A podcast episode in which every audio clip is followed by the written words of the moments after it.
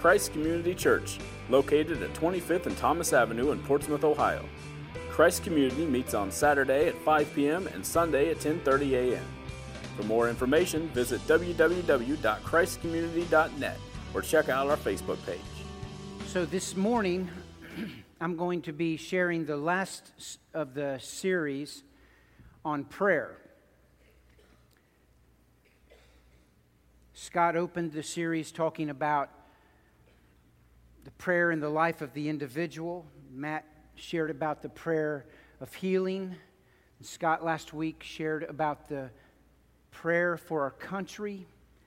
And today is, and I think at every level, prayer can be difficult and challenging, but this morning, for me, this may be easy for you, but for me, we're going to be dealing with a difficult part of prayer for me. And wouldn't it be just like God where I get to preach it twice? You know, God's going to say, okay, Rick, you're going to hear it once on Saturday, you're going to hear it on Sunday, and you get to prepare for it. So I'm just going to work on you a little bit. And man, has he been doing that. Before we dig into it, I want you to watch this little video on prayer. I don't know if you know who Tim Hawkins is, but he's a Christian comedian, and he has some insightful things that we should gather about prayer. Watch this with me.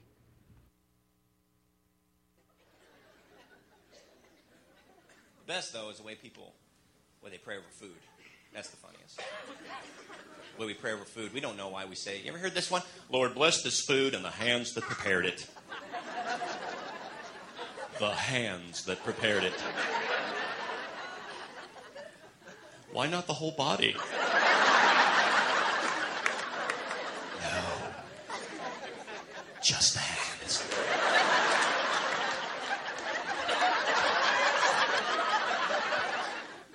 I love this one over food. Sometimes we pray over food and ask God to make up for our bad choices when we eat. That's funny. No matter what it is, Lord, bless this food to the nourishment of our bodies. Lord, bless this bag of Cheetos. And this jumbo Dr. Pepper, Lord. Somehow make this nourish us in some way. I don't know how you're going to do it, Father, but we just trust in you now. Father, change the molecular structure of this food. This complete trash we're about to shove in our gullet. Change the Cheeto into a carrot stick on the way down. The worst prayers, they got to be the prayers that parents pray with their kids. No wonder they don't want to go to bed at night. My parents used to pray this with me in the dark when I was a kid. Now I lay me down to sleep. I pray the Lord my soul to give.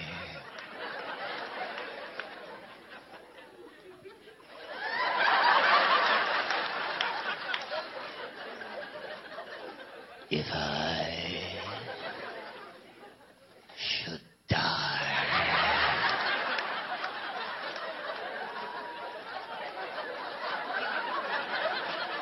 before I wake, I pray the Lord, my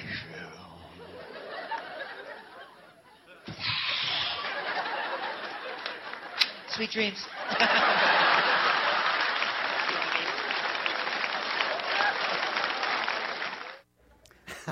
How many of you have prayed that prayer with your kids? Oh, yeah. Yeah, and I think right after that little clip, as he's walking out and he says, sweet dreams, he turns back around and goes, and don't let the bed bugs bite. Yeah. It's good to laugh at ourselves every now and then. I will be praying for Cheetos today. I will be doing that. Okay, so now let's dig in. It's over in Matthew 5. It's in Verse 43, that Jesus gives us one of these great, great challenges.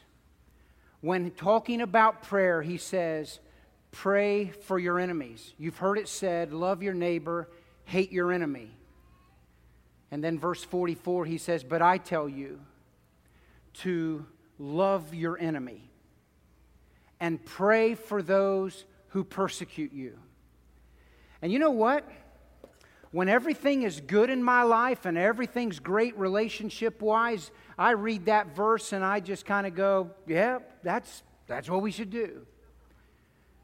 Until you recognize that there are enemies in your life, there are people in your life that you really don't want to love and that you really don't want to pray for, except that God would just kind of take them out. And so this challenge that Jesus presents to us, I've got to tell you who he presented it to, and this is important you get this. He was talking to a host of people at the Sermon on the Mount, but he was dealing with, he was targeting the Pharisees, because here's what they believed. They believed that as long as they obeyed all the laws and they looked really good on the outside, that they were right with God. And most of the laws that they were obeying were laws that they themselves had developed. Okay? Rules and regulations. And so they looked really nice and clean on the outside, and because they were so clean on the outside, they would cast judgment on everyone else because they felt like they were in good standing with God. They were righteous. Truth of the matter is, they were self-righteous. And Jesus was calling them out, and Jesus always calls us out. And instead of going to the outer stuff, he goes to the heart. He goes right for the heart. And today, what I would like for you to get inside of you this morning, even as we begin this, is that I want you to take what's being said as Jesus leads us in his scripture through this, and I want you to apply it to you. I don't want you to be thinking about anybody else. This is very much Jesus going after your heart.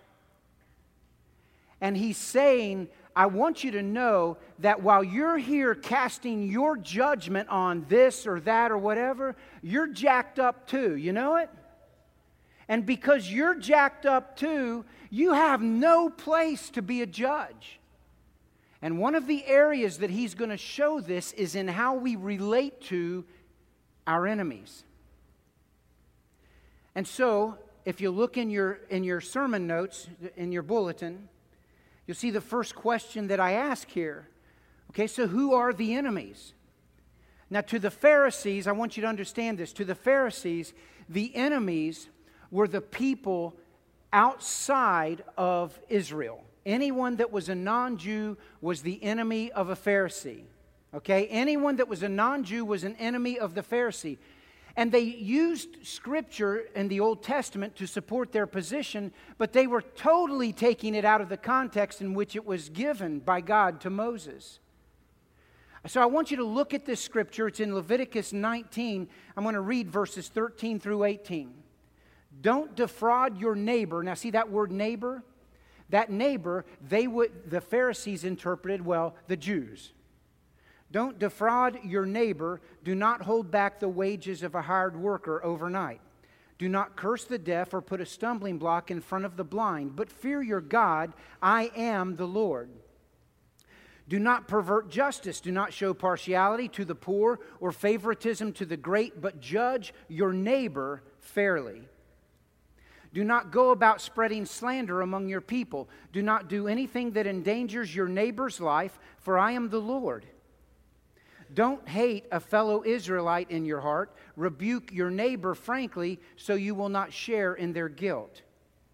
Do not seek revenge or bear a grudge against anyone among your people, but love your neighbor as yourself. I am the Lord. And so the Pharisees took that passage, that commandment from God to them, and said, well, obviously, God wants us to have favor only towards our own people, and everyone else outside of our circle are our enemies. But that's not the case at all. See, at this point in time, Israel is hardly even a nation. They're this mass group of millions of people that God had brought together through Joseph. Now, I'd have to go and do a big history thing here, and I'm not going to go there, but you can read the tail end of Genesis, and you'll see all of this happening. he's bringing a nation together, and he wants this nation to do one thing, just one thing. He wants this nation to be a light for God to the rest of the world. Are you with me on this now? That's what he wants for Israel. And in order for Israel to be an influence on their world, on the whole world, in order for them to point others to God, they needed to be in a right relationship with each other. So they're not a nation yet. God is bringing them together as a nation, and now he's saying, I want you to have influence on the rest of the world, but in order for you to have influence on the rest of the world, you can't be holding grudges against your neighbor. You can't be holding grudges against your own people. You can't be seeking revenge against your own people. You need to take care of one another, and in essence, you need to get along and love each other. And if you do that, then as you do that, you will be a light to the rest of the world. Well, you know what? They failed. They failed miserably. And along comes Jesus. And Jesus now, referring to people who are going to be his followers, he says this, you are the light of the world. You are. This is what you are. If you're going to follow me, you're going to be a light to the world. You're going to be what God had called Israel to be. You are going to be, church. That's what you're going to be. But in order for the church to be a light to the world, the church has to be able to function together, love each other, and represent God to the world. One of the reasons why unbelievers remain unbelievers is because of the testimony that the church has given to the world. And it's this, that we can't get along with each other. That we have developed enemies within the body of Christ. And rather than loving each other and encouraging each other, knowing that we all carry baggage, we all have junk, rather than doing that, we judge each other, and we put each other down, and we talk about each other, and we gossip, and we just let it fly. And when we do that, we destroy, first of all, we destroy each other, and secondly, we destroy our influence in the world. Because if you got a church that's fighting and fighting and fighting and constantly going at each other, who in the world outside of the church wants to be a part of that? I mean, Lord, I got enough troubles in my own life. I don't need to come in and enter into a war.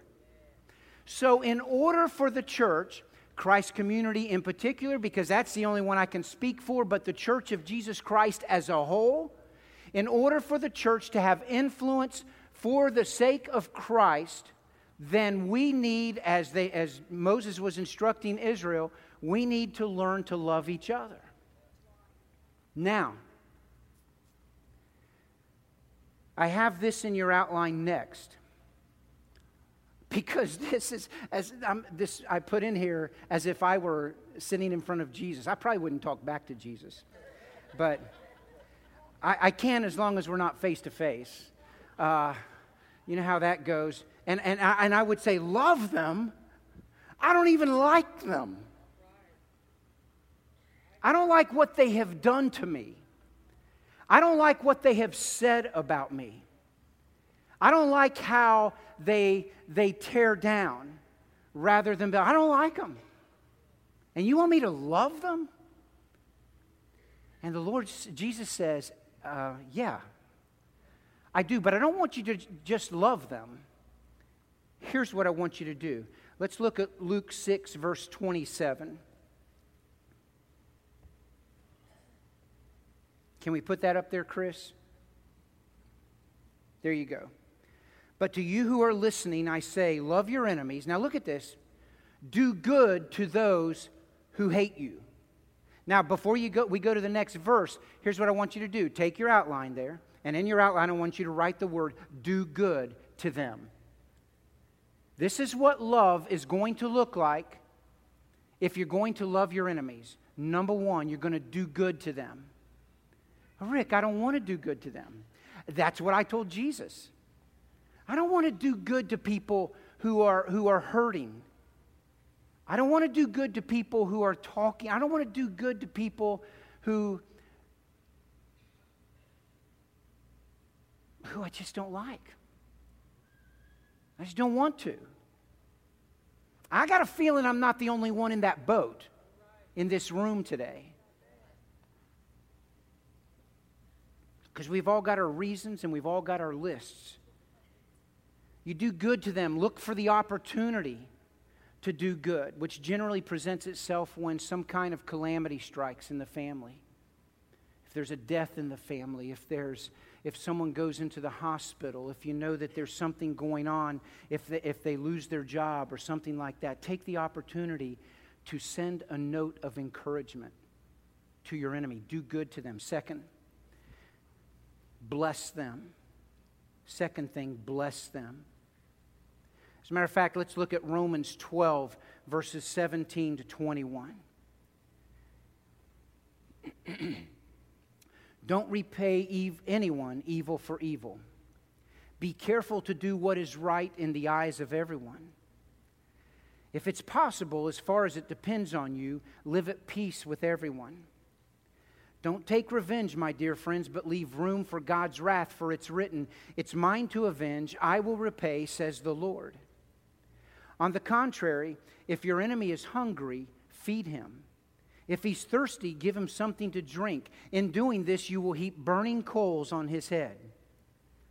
Do not be overcome by evil, but overcome evil with good. So when there is gossip and when there's slander and when there's criticism, you meet that gospel, that criticism and that gossip and that slander, you meet that with kindness. You bless them. I told the group last night, it was so good to be able to go home to Virginia Beach this past week and see my family, my brother, who still lives there. My brother is not in good health. He's got some really bad news about his lungs. One completely doesn't work, and whatever disease it is spreading to the other. And you know, I love my brother Bruce. He's my baby brother. He's 6 years younger than me, and I just, we have been close. And of course, as you move away and you lose connection a little bit, I get to see him once or twice a year. And so when I was saying goodbye to him the last day I was with him, he and I prayed together and just hugged each other and told each other we loved each other. And that was really good. But as I was good to be able to do that, but as I was thinking through this sermon, Bruce would always say, this is if he was going to cuss somebody, because he's not perfect like I am. If he was going to cuss somebody, he wouldn't cuss them out. He'd bless them out. And that's what he did. And I got to thinking, okay, for my enemy, bless them. Oh, I could do that. I could do that like Bruce does it. Hey, I'm going to bless you right now. You know, I could do that. But that's not what Jesus is talking about, obviously. Meeting criticism and gossip and slander with kindness. Third thing, pray for them. You know, it's difficult to pray for someone you hate. It's difficult to pray for someone you hate, and maybe that's why Jesus told us to pray for them, because as we begin to pray for our enemies, we find it more difficult to hate our enemies.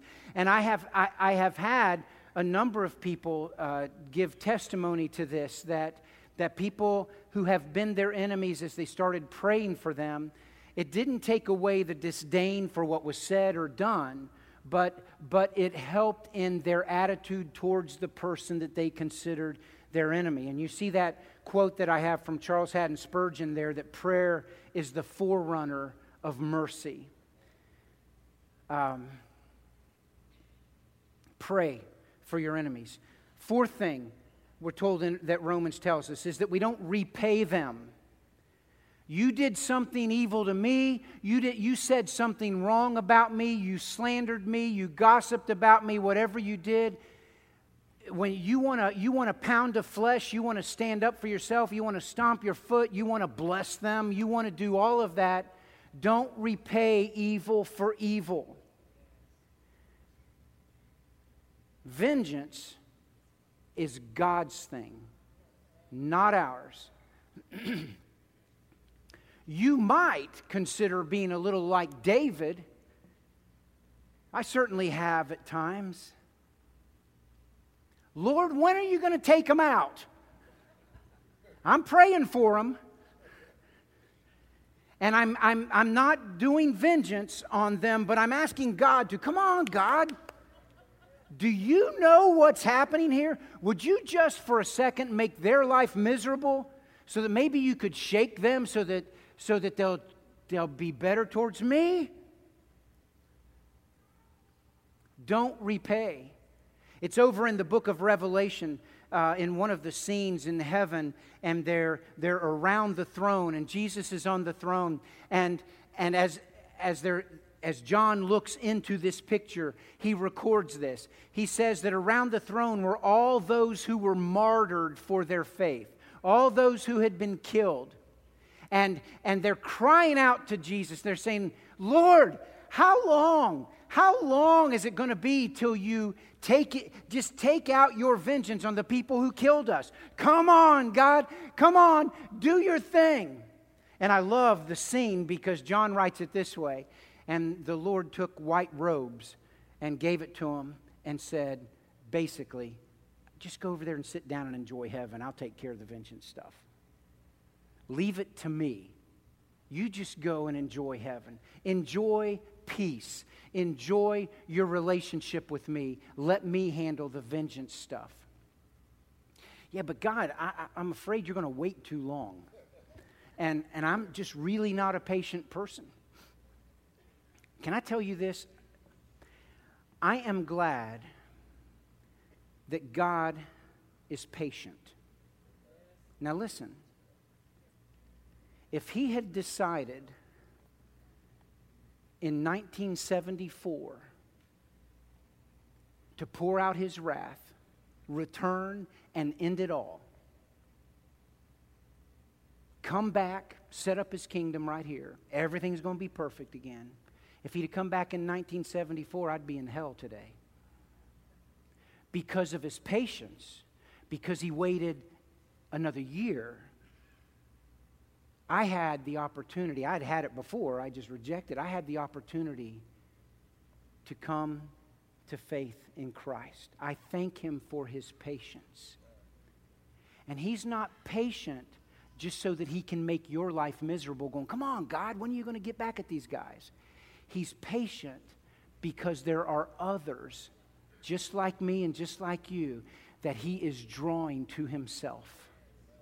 And so we wait on him to do his thing. We love each other. We pray for each other. We do good to each other. We bless each other. And we don't repay each other. And then the last thing I have for you there is live peaceably with them. And then the underlined section is this: if possible. If it's possible, as much as it depends on you, the scripture says, live peaceably. As much as it depends on you.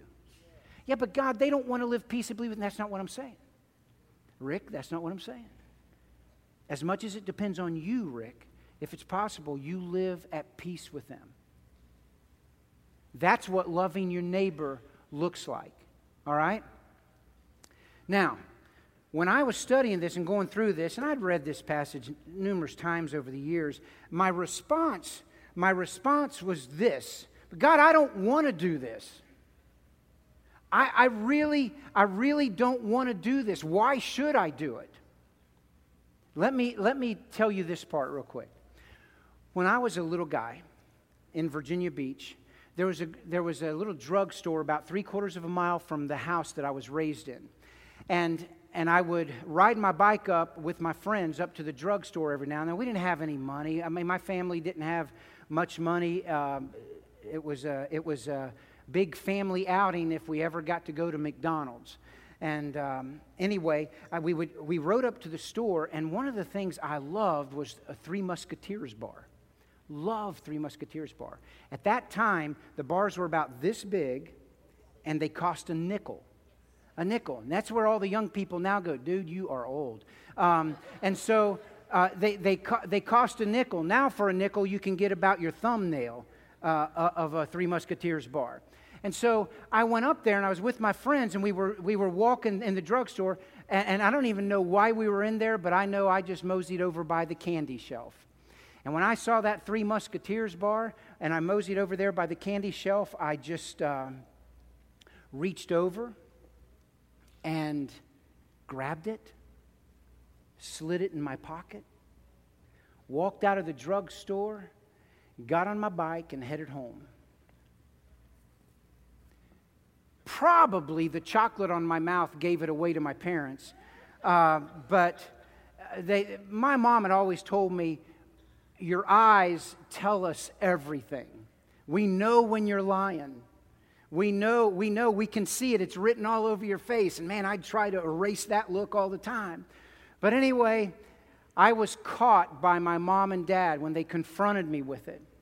And when I confessed, they said, here's what's going to happen. We're going to take this nickel, and we're going to put you in the car, and we're going to drive up there to that drugstore, and you're going to get out of the car, and you're going to walk into the drugstore, and you're going to tell the owner what you just did. And you're going to hand him this nickel, and you're going to apologize. I don't want to do that, Mom. Please don't make me do that. Please, please, please don't make me do that. Please don't make me do that. You know, can you guys just take the nickel up? Could I just go throw it in the door? Anything, you know? And so I went in, I gave the nickel, I apologized, I came out embarrassed, I came out with tears in my eyes, I came out, my heart racing, huffing, and you know what, Doc, my doc's over here, maybe that's why I had AFib. It may all go back to that one event in my life. Anyway, and when I get in the car, and everything's settled, and we're starting to drive home, my dad turns around and says, by the way, you're grounded for a week, too. And I just cried. And my mom and dad said, I don't want you to ever forget, and this is what I want you to hear, I don't want you to ever forget who your parents are. Because what you do, Rick, reflects us as parents. Don't embarrass us. We don't do that. We don't steal from people. No, we don't have a lot of money, but we don't steal. And you don't steal because it's a reflection on your parents. Now, folks, listen to me. The reason you love your enemy and do good to them and bless them and pray for them and not seek out vengeance is because you've got a parent in heaven who you represent. That's why you do this. You're going to go, I don't like this, though. And I'm telling my mom and dad, well, I don't like this. I don't want to go into this store and do this. It's not a matter of do you like this or not. This is a matter of this is what your heavenly Father said. This is what His life looks like. And those who follow Him are doing all they can do to exhibit those qualities. Love your enemy. Pray for them. Do good to them. Bless them. Don't repay evil for evil with them. And if at all possible, live peaceably with them. You do it because I'm your dad. God, we don't like you when you talk like that. We just want you to go, oh, just have a nice life. Go, go, go. I saved you. Do what you want. That's not how it works. This is one of the hard parts of Christianity. You see, Jesus, think about this. Over in Luke 23, Jesus on the cross. He is on the cross. He doesn't have to be there. He already said that He could call legions of angels to come down and rescue Him from that cross at any moment. He could pull the curtain down and say, show's over, not going through with this. Not for these guys. Lord, Dad, don't you know that these are my enemies? The whole world is rebelled against us. They're my enemies.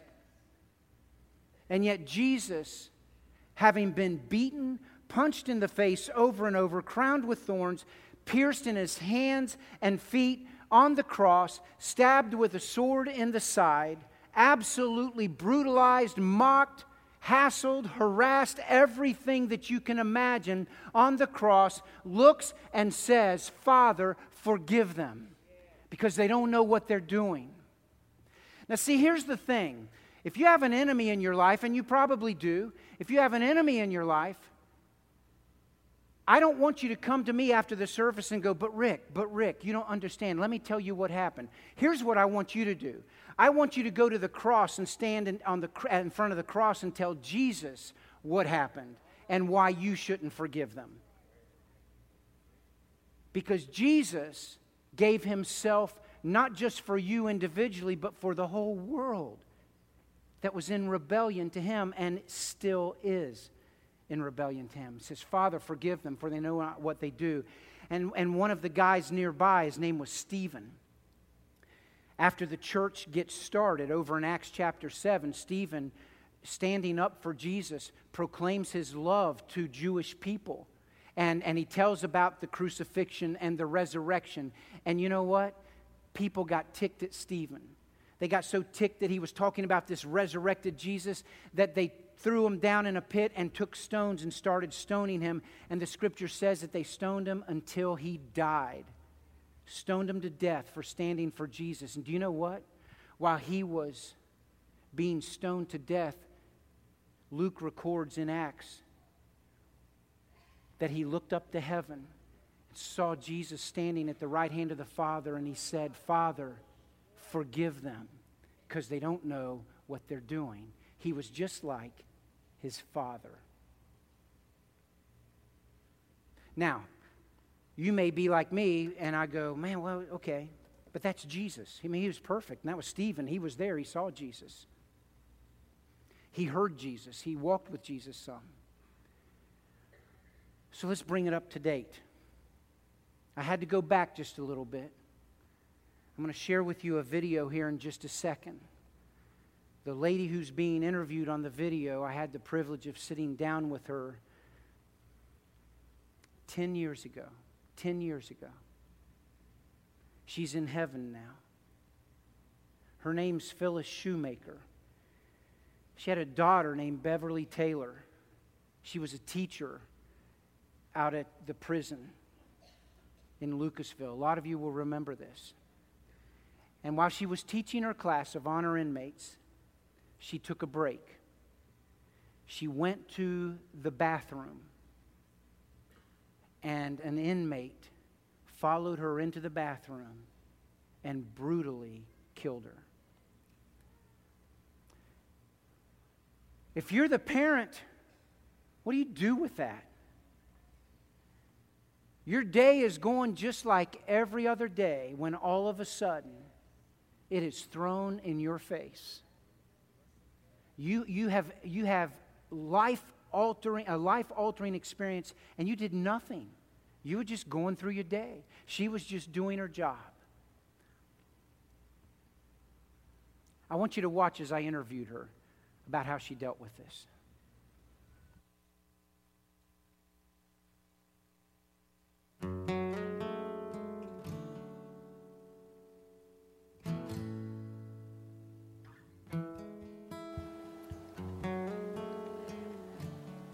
After all these years, it's very difficult to talk about that day. I come, God, I come, return to the Lord. She left for work as usual. It was the last day of, well, the children were already out of school, but I had to work in my room. So I was in my room working. And about 9:30 or so, she went to the restroom. And like I said, I do not know how he got by. He must have gotten down on the floor and crawled. But when she came out of the restroom, he pushed her back in and murdered her. You take from me, I will bless your name. I hated him so much because she had told me, Mr. Vaughn is mad at me. And I said, why? And she said, I don't know. He said he didn't know why he killed her. She was better to him than anyone he had ever known. But I think myself, personally, I think that he killed her because he was afraid they were going to take him out of the classroom. His attorneys, Eddie Vaughn's attorneys, subpoenaed me and kept me out of the, so the jury never laid eyes on me or my son or her husband. It was 8 years, and Scott, the minister here, came to me after church one evening and he said, you know, I think it's time you started to think about forgiving. And I said, I can't do that. I don't like him. I can't stand him. And he said, you don't have to like him. You just have to forgive him. I can't say that happened overnight. It didn't happen overnight. I mean, I went home from here and I thought, because really up till then I never thought about it. I really never did. It's hard to forgive the unforgivable. And I felt like he had done the unforgivable. And then the more I thought about it and prayed about it, the more that it just came to me that I think I've forgiven him. I still don't like him. I do not like him. I never will. But I don't think about him. The Bible says that, love your enemies and pray for those who persecute you against you, but I haven't got to that place yet, and maybe I never will. And I sure never thought that I would end up my life like this. You're enough. The honesty for me. The honesty of a heart of someone who's had to deal with forgiving much. I didn't mention this last night, but Phyllis ended up coming up here to church every Christmas season to help wrap gifts for the children of inmates through our Angel Tree program. And I know she went to her grave dealing with that angst, dealing with that difficulty. And you heck, you feel it, and you're not even related to it. You feel it.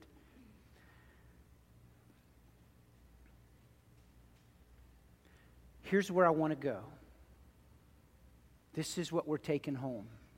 And this is where it gets tough. But it's time for you and it's time for me to practice love.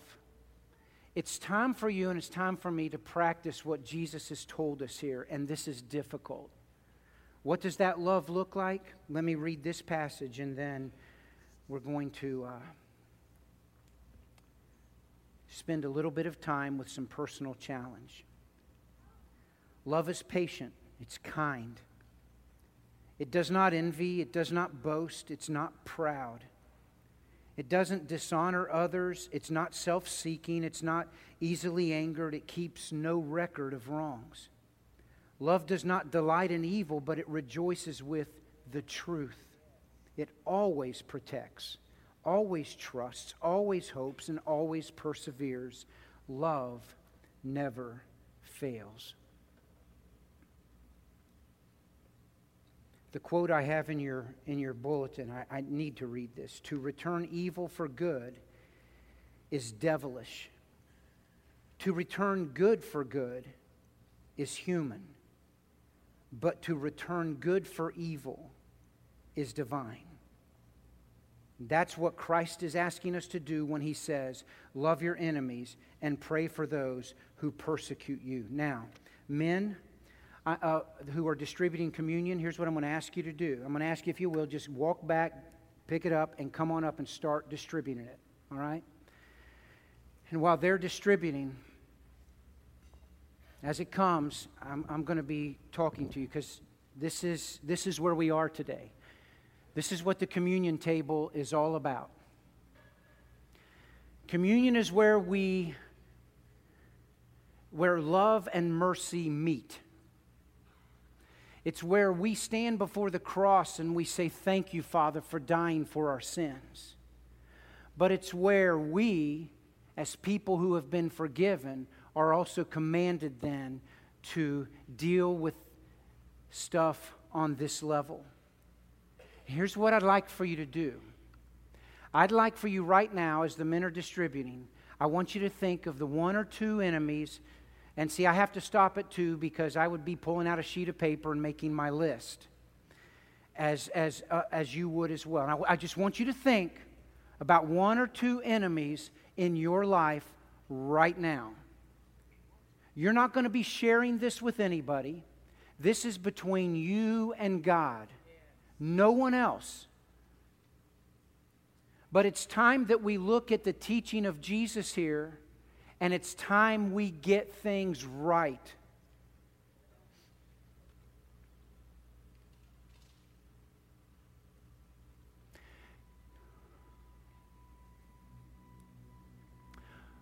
More particularly, what I'd like you to think about is if in this room right here, in this body right here, right now, there's enemies of yours right here, right now. There's people who have hurt you, or there's people that you have slandered, done evil to. If they're in this room right now, then I'm going to ask you to consider to do something really difficult. I'm going to invite you to go to that person before you walk out of this building, and certainly before you take communion, even if that means you got to take the elements you've got and you're just going to set them down. And you deal with that right here, right now. Because I got to tell you something, Christ Community Church. God is not going to bless this place whatsoever if sitting in this room we're all harboring anger, distrust, hatred for each other. He's not. We can pray it all we want. Lord, pour out your Spirit. He ain't pouring it out because you're not being obedient, because I'm not being obedient. We want God to do what we want. We just don't want to do what He wants.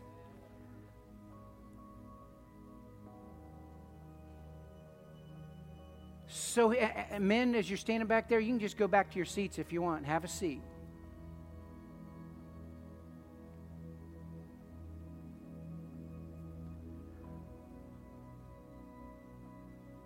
So in a moment, I'm going to invite you to bow your heads, and I'm going to invite you to pray for that person or persons right here, right now. Look for the opportunity to do good. Look for the opportunity to bless, even though you don't want to. I know what I'm saying is difficult. But I know what Jesus is telling us to do is right. Before you bow your head, I want you to look at a picture up here. Chris, if you'll put that picture up.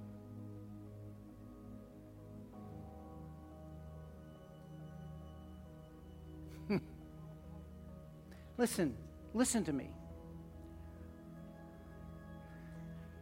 I don't know if you know who those folks are. I'll tell you in just a second. Cindy and I had the privilege of being able to have dinner with them this past week.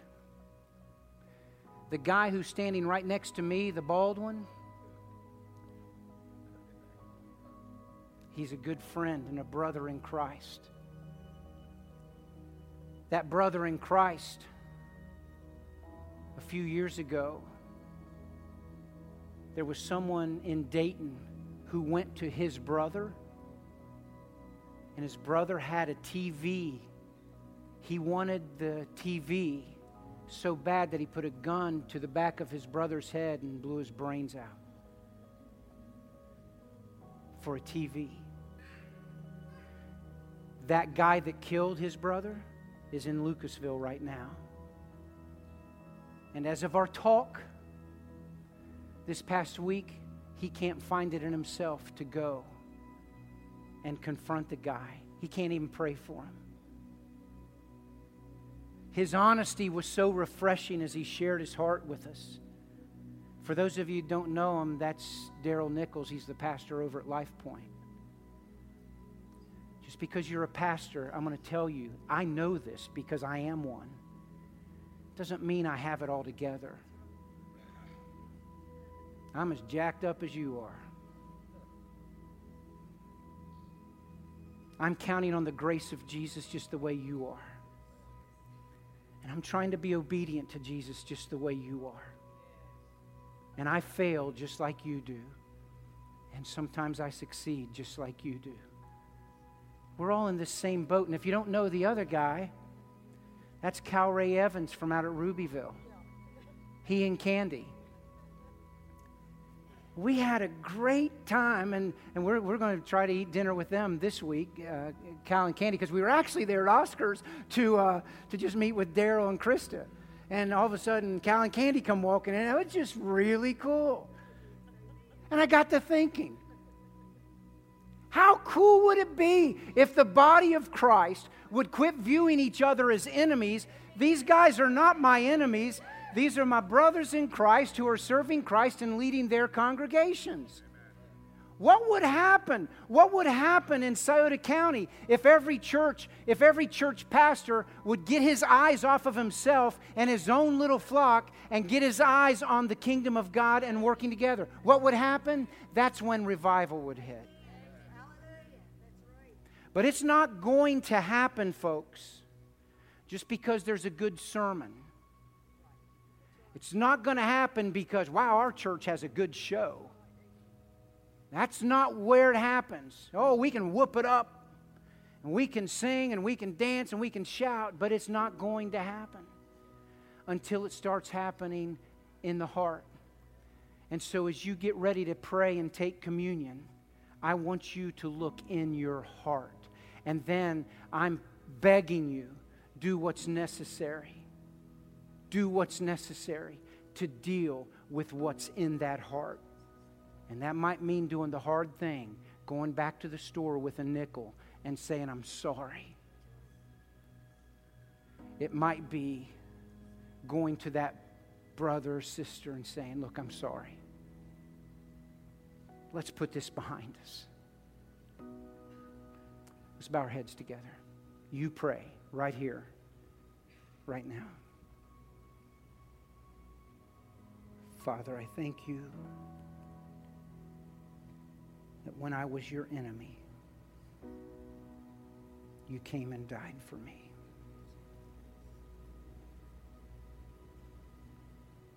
Help me to get beyond myself and pray for and do good to those that are my enemies. Thank you for your mercy. While they were eating, Jesus took bread and blessed it, broke it apart, and gave it to his disciples and said, take, eat, for this is my body. And he took the cup and gave thanks and gave it to them, saying, this is the blood of the new covenant, which is poured out for many for the forgiveness of sins. Each one, drink from it.